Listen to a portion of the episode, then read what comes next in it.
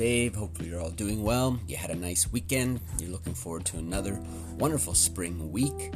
Coming at you on behalf of the Toronto Neck and Back Pain Clinic with your daily health update for Monday, April 29th, 2019. Did you know that growing up near green spaces is good for you? We're going to have a quick chat about that, but be careful about what you do in those green spaces, like smoking. Uh, that can actually increase your melanoma risk. And an unhealthy diet can also increase some risks like poor mental health. So we'll take a peek at that. Exercise, even if it's just a little bit of resistance, can benefit people, especially older individuals in this particular study. At home tests can be a good alternative potentially to colonoscopy. That's a kind of a saving grace if that's true. And we'll also look at neck pain and dizziness, actually, a high correlation there, uh, sometimes overlooked in instances of dizziness, nausea, uh, vertigo, and other things such as that.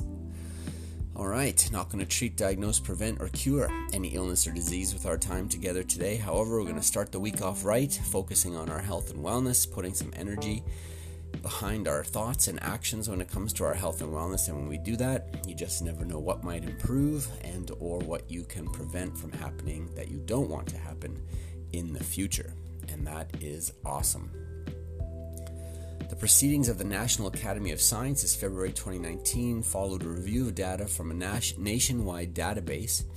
Danish researchers report that individuals who live near a park, forest, or other green space as children appear to have up to 55% lower risk for mental health issues later on in life.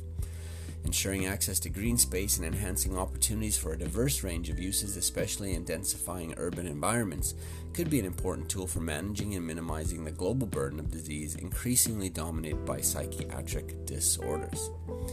So get out into nature, people. It'll help you deal with uh, some of your day to day challenges, your stress, if you will.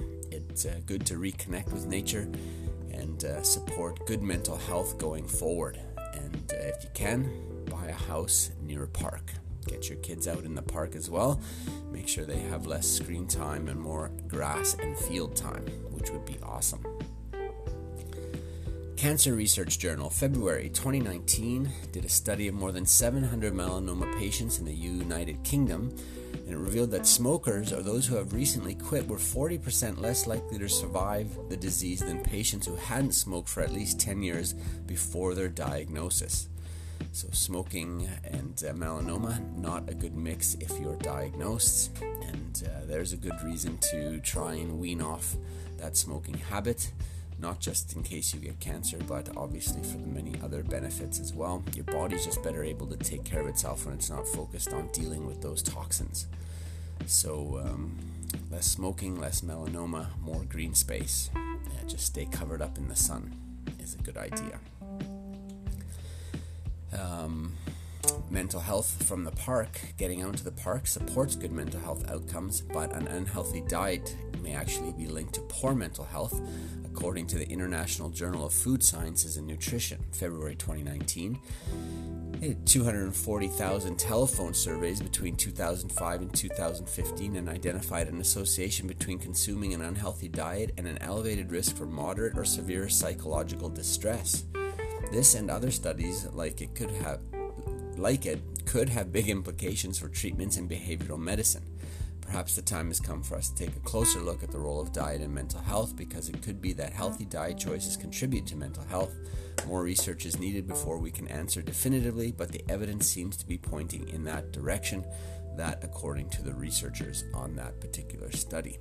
So, eating well, good for our bodies, healthy diet, healthy body, but also a healthy mind uh, you want to complement that good diet with some fitness, getting the body moving. And uh, according to the Frontiers in Physiology Journal, February 2019, adding a little bit of resistance to that fitness routine is good, especially for older individuals. Resistance training, of course, is a form of exercise that improves muscle strength and endurance by using body weight, gravity bands, or weights.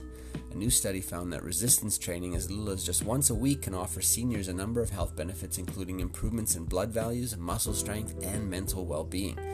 So it's not just fall prevention, which is good for, helps you better interact with your environment as well with that muscle strength, but your uh, blood values from your blood tests and your mental well being, your cognitive health can benefit from that fitness, including the resistance training. So that's kind of a nice side effect of getting out and getting moving in the park, preferably back in nature.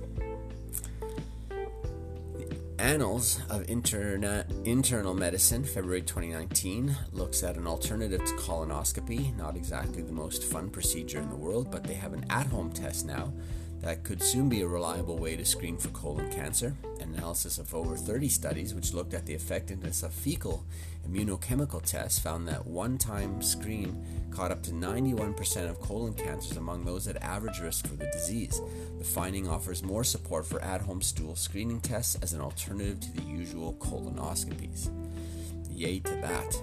But those screenings are important because early detection can lead to early intervention.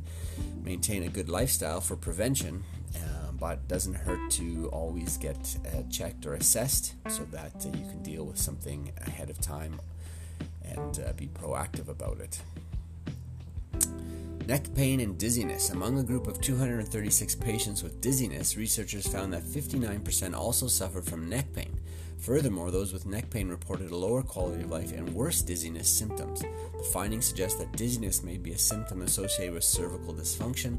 Doctors of chiropractic are trained to assess patients with both neck pain and dizziness and can offer conservative treatments to manage these conditions. That from the Disability and Rehabilitation Journal, February 2019.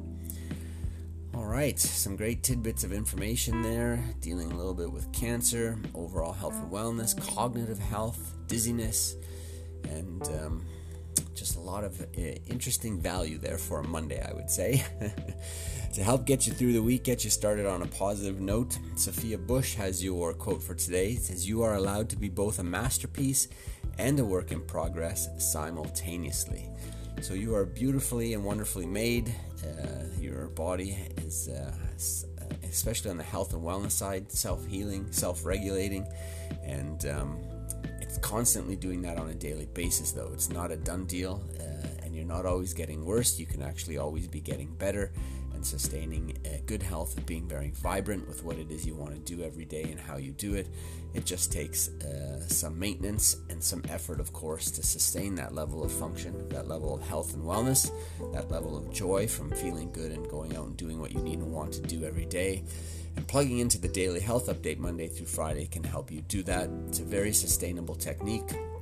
Just take uh, three to ten minutes. Three if you want to glance it, read it, skim it uh, 10 if you want to listen to me go over some of the points as well on the podcast. and uh, that's why you're here. It's well worth it. Set, set some positive momentum for your intentions every day with your daily health and wellness and uh, we're happy to support it. So tune back in tomorrow tuesday. Happy to set you up with another series of uh, good pieces of research and literature uh, with regards to your health and wellness and uh, you'll be much better much wiser and headed in a good direction because of it. So tune in tomorrow. I'll chat with you then.